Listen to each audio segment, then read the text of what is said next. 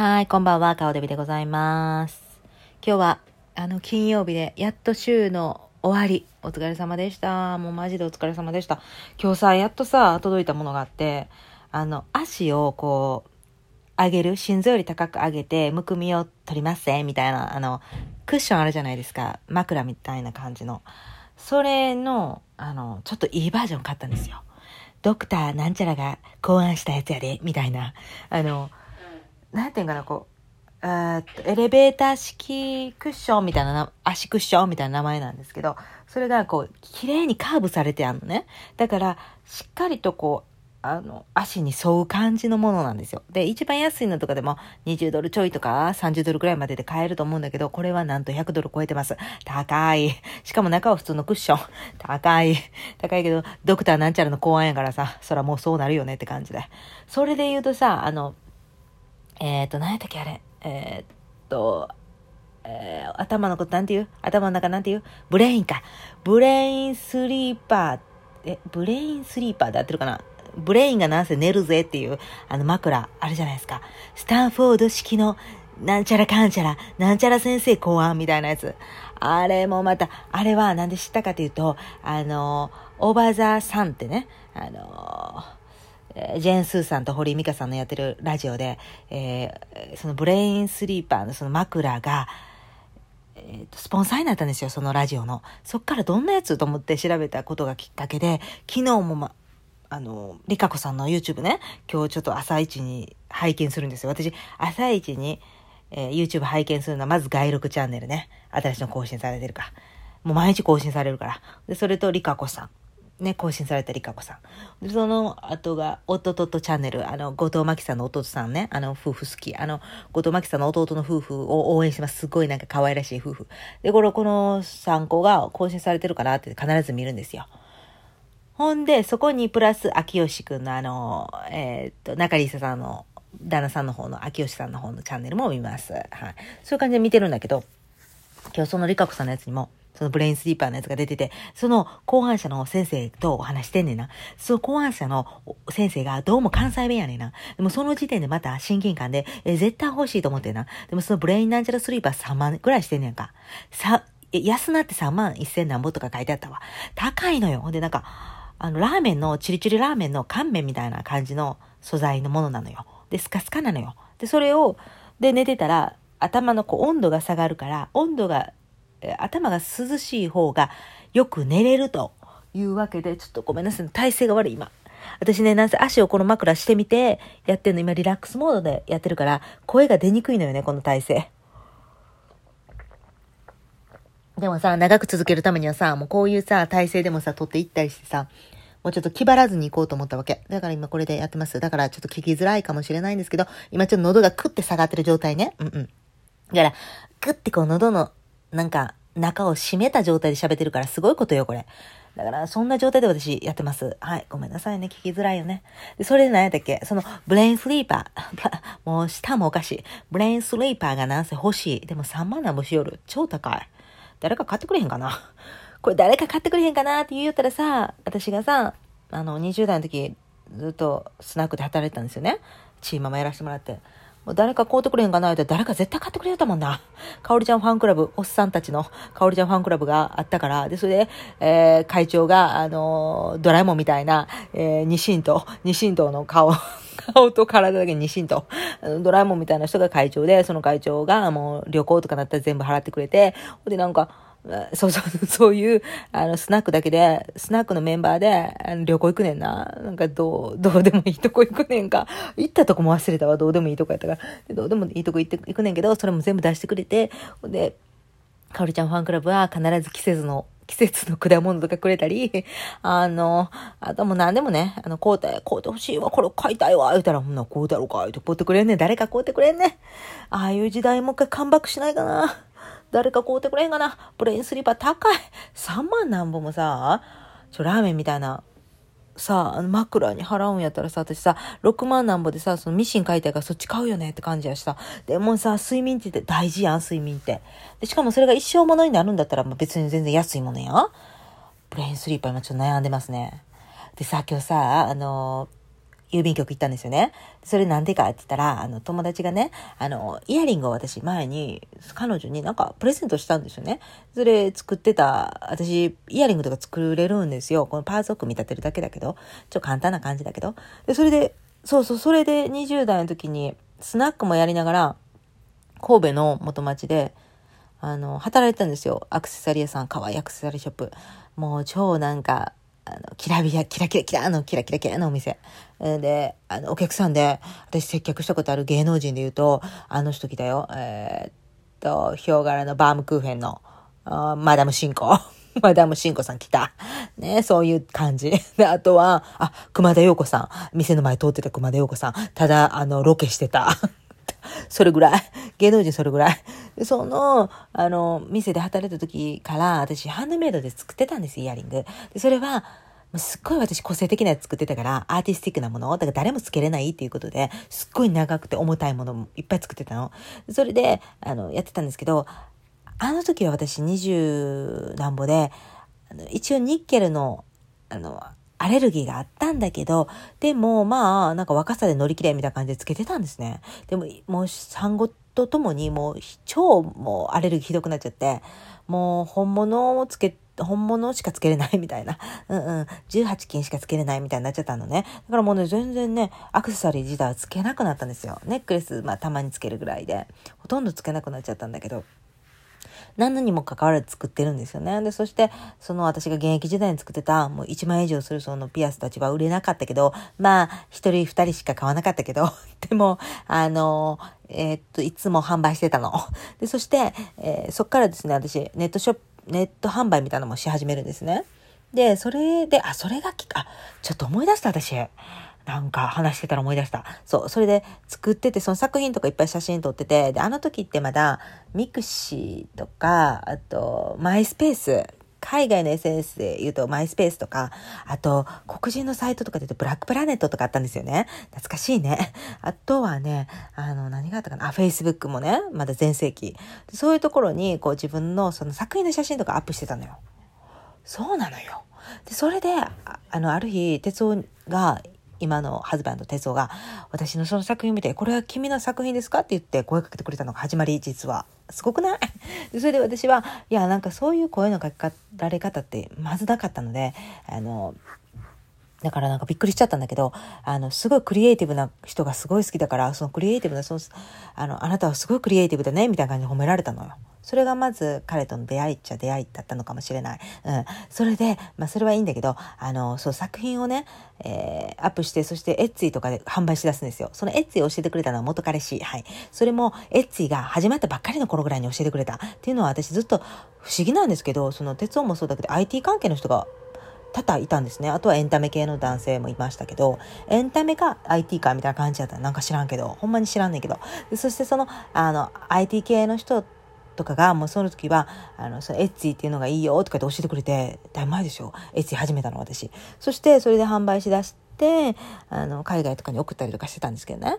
で、まあそこ細々と自分の作品を作ったりとかしてたんだけど、まあもうそれもやめてたのよ。ずっとやめてたっていうか、まあ、あの、細かいですから、パーツが細かいですから出すととても大変。で、子供たちがすごくちっちゃかったから、そんなんする間もないし、あの、なんていうの、そういう作業をしだすと、もう全部出して、もう散らかるでしょでそういうのでできなくなってやってなかったんだけど、ふとなんか最近、あ、思い出した。私の大好きだった陽子さんっておばあちゃんが亡くなったんですね。お世話してたおばあちゃん。で、そのおばあちゃんがいっぱいネックレス持ってて、ビーズのネックレス。もういろんなやつ。で、そのビーズを全部ばらして、ピアスを作ってみてあげようと思ったの。で、そして仕事場の人にプレゼントしたのが始まりで、あ、そこからまた、ああ、簡単なこういうことやったら作れるなとか思って作って、たくさん作ったら、教会のバザーとか、あの、なんていうの、そういう催し物がある時とかに、クラフトセールって、へ、あの、店をちっちゃく設けて販売したりとかして、それでそれを寄付してたの、お金をね。だってもうパーツ代とかは全部ないわけだから、もらったものだから。で、そうこうしていたら、あの、まあ、金具とか買うよ。いい金具を使っていこうと思って、それが昔の私だったらできなかったことを、その、金具のそのイヤリング、なんていうの、フック、あの部分にお金はかけれなかったんですよ。で、安いのだったら別にニッケル入れだと思うんだけど、まあすごく安くて手に入るから、でもそうじゃなくて、全部それをいいものにしようと思って、あの、18、18金は嘘。あの、コーティング、ゴールドのコーティングだったりとか、シルバーの、えー、やつ、925のシルバーとか、ちゃんと使ってやるようにしたんですよ。で、そしたら、やっぱり、あの、アレルギーの人とかもつけれるし、っていうんで、そこはケチらずにやることにしたのね。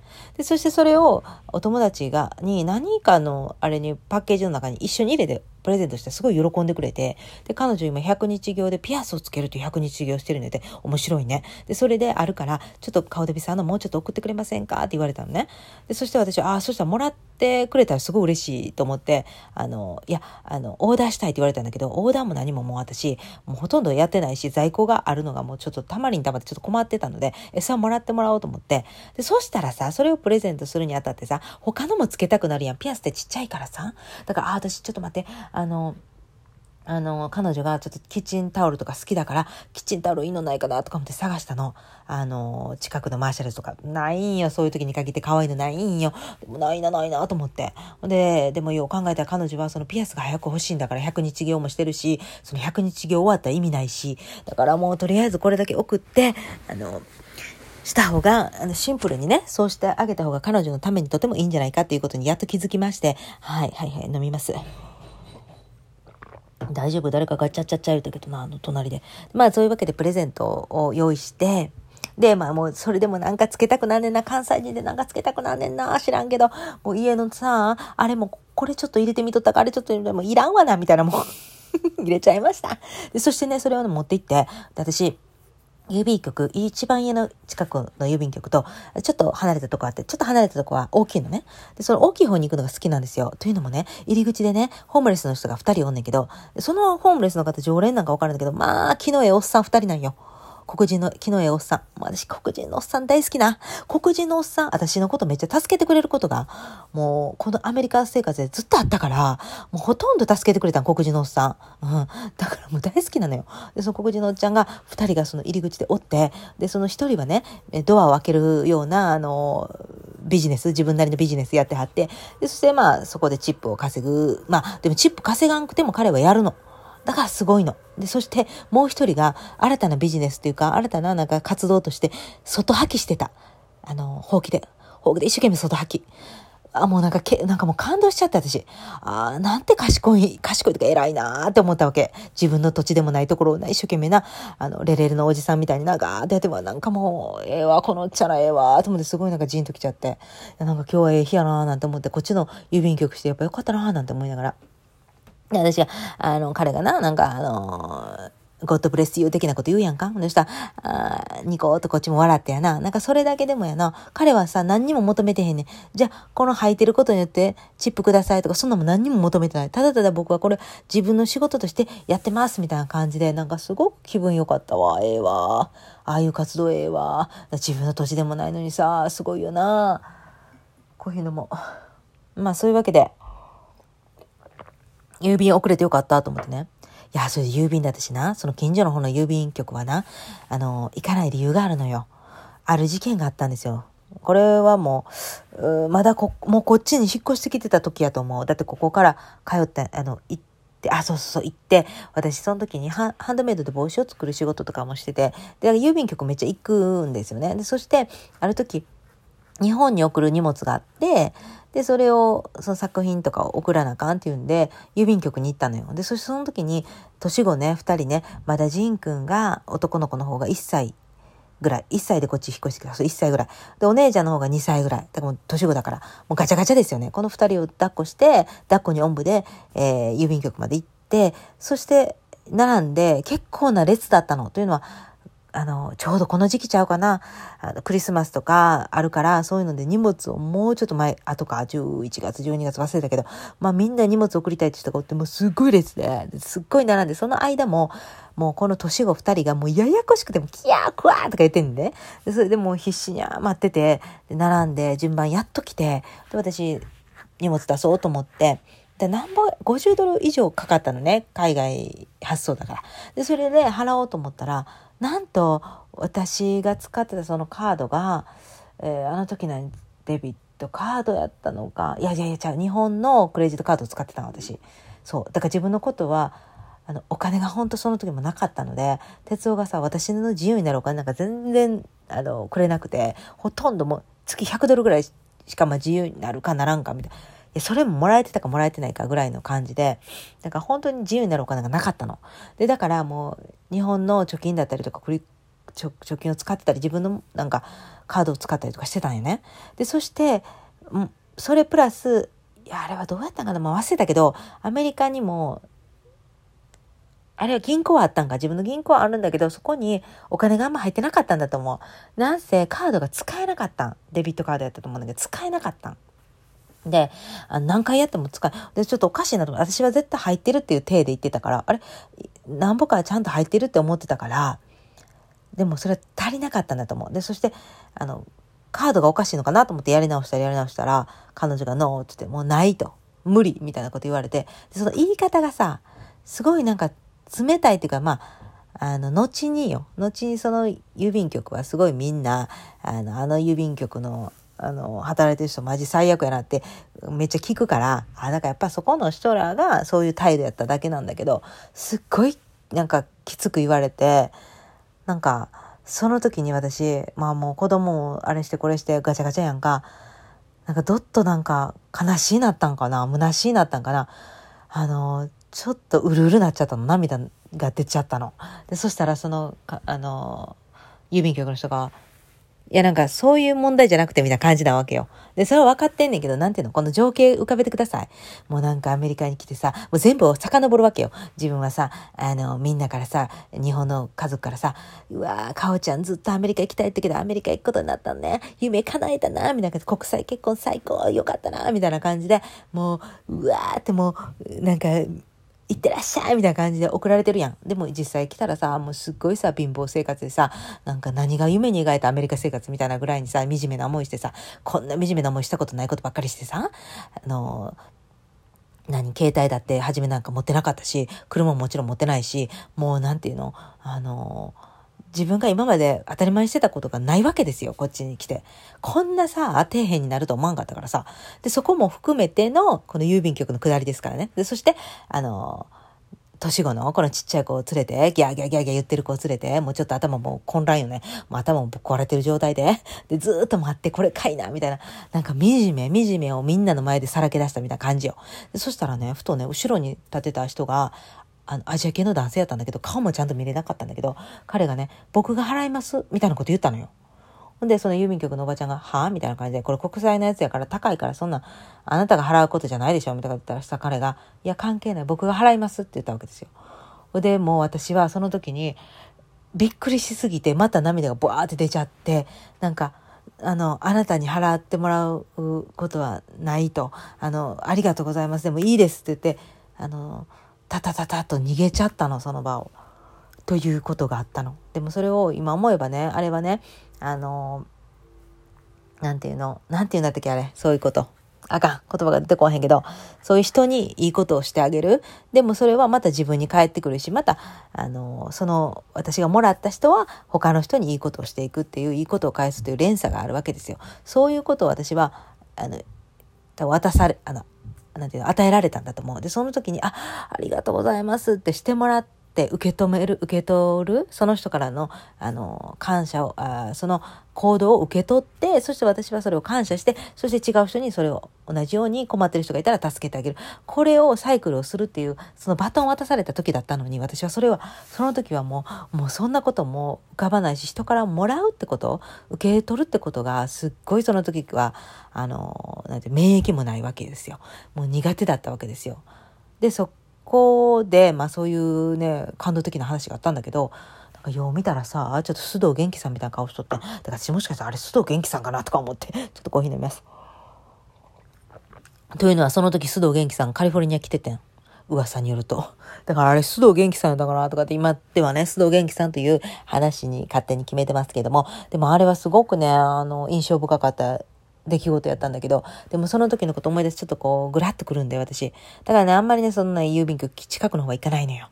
あるでしょ、そういうのね。なんか、ああ、そこで嫌な思いしたなと思ったら行けなくなるの。まあ嫌な思いしたなって自分が悪いねんけどさ。そうなんよ。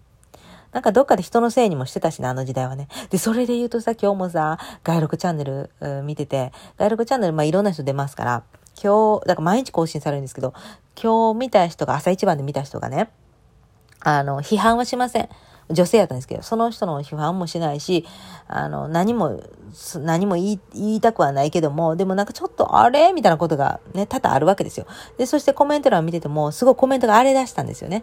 いや、なんか、だからちょっとコメント欄も閉じられて、途中から閉じられて、ああ、そうなるかって感じだったんだけど、なんかね、その彼女が、あの、なんていうか聞いてたらよ。聞いてたら彼女がかわいそうやなとは思うんだけども、でも全部を相手のせいにしている。彼女の話し方っていうのは、自分は正しくて、自分は悪くなくて、相手が全部悪かったみたいな話なにするんですよね。でも、二人で、えー、お互いにあ悪いやろって私は思うし、何事も自分が100%悪くないってことはないと。まあ、あの、なんていうの？事故とかそういうことでね、あの、なんていうの、えー、何にもしてないの、ただ待ってて、うちの、えー、おばあちゃんはそうだったんだけど、えー横断歩道で待ってて、そして赤信号で止まってたのよ。止まってて待ってたのに、あの、そこに車がボーンって突っ込まれて彼女だけ亡くなったんだけども、それは100%車が悪いじゃん。そういう話ではなくてね、あの、男女の関係だったりとかね、まあ、夫婦関係もその、まあ、あの、何においてもそうだけど、なんか、なんていうの、相手のせいにだけする人って本当いるんですよね。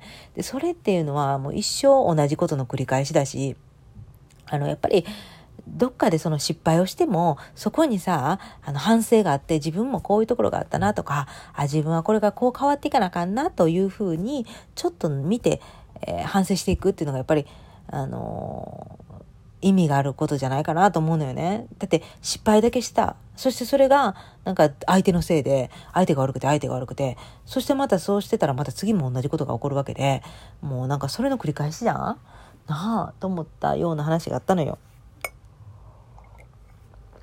ね、言うとやっぱり私も郵便局で私が悪かったからね、まあお金が入ってなかったのが私が悪いわけで。でもなんか嫌な思いしたって言ってその郵便局にあんま行かないってなってしまってるのもそれも私の問題でね。やっぱりもうなんかそういうところからもあのー、やっぱりちょっともう一皮も二皮向けてだからさめんどくさい時はその近所行くのよ。うん。でもね、その大きい方のね、郵便局がね、何がいてその二人のおっちゃんがええやんか、その入り口のおっちゃんがええやんか。で、なおかつ、中で働いてるチャイニーズのおっちゃんがおんねん、ちっちゃいおっちゃん。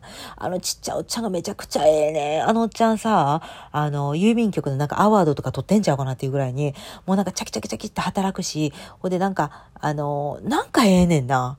何が？って言われたら分からないけど、何回ねな、あのちゃん。だからそのおっちゃんに接客してもらいたくて行ってるっていうのはもんで、でも今日はそのおっちゃんが違う人と接客してて、今日はね、あの、初めてのおばちゃんやった、黒人のおばちゃん。で、黒人の方ね、あの、何か働いてんねんけど、あの、差が激しいのね。もう全然やらへんやん、行こうと、あの、すっごく今日の人みたいにすっごく丁寧に、もうなんかすごいきめ細やかに頑張る人と、もうね、差が激しい。まあ人種で言うたらあかんよ。ヒスパニック系もいろいろおるから。ただ郵便局っていうのはね、これが問題で、みんな同じなの。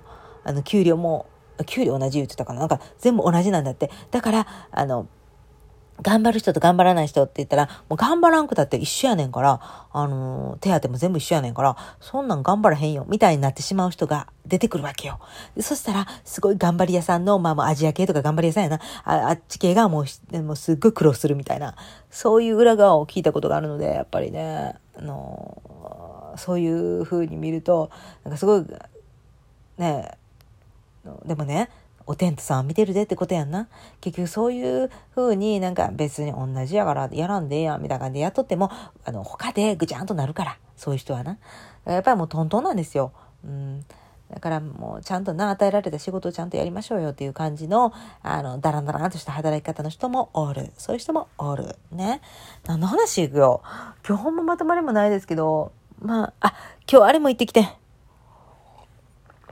今日あれも行ってきたんや。私やっとや。スモークチェック。私ね、実際車のこと全然分かってないね。車のこと全然分かってなくて、車も、あの、やっとゲットしたあの車、もう5年乗ってるかな。あの車、あの、お母さんに、あの、えー、っと、親のすねをかじりにかじって買ってもらったやつ。あれ。恥ずかしい。30代でね、親のすねすねかじりまくり。はい、すいません。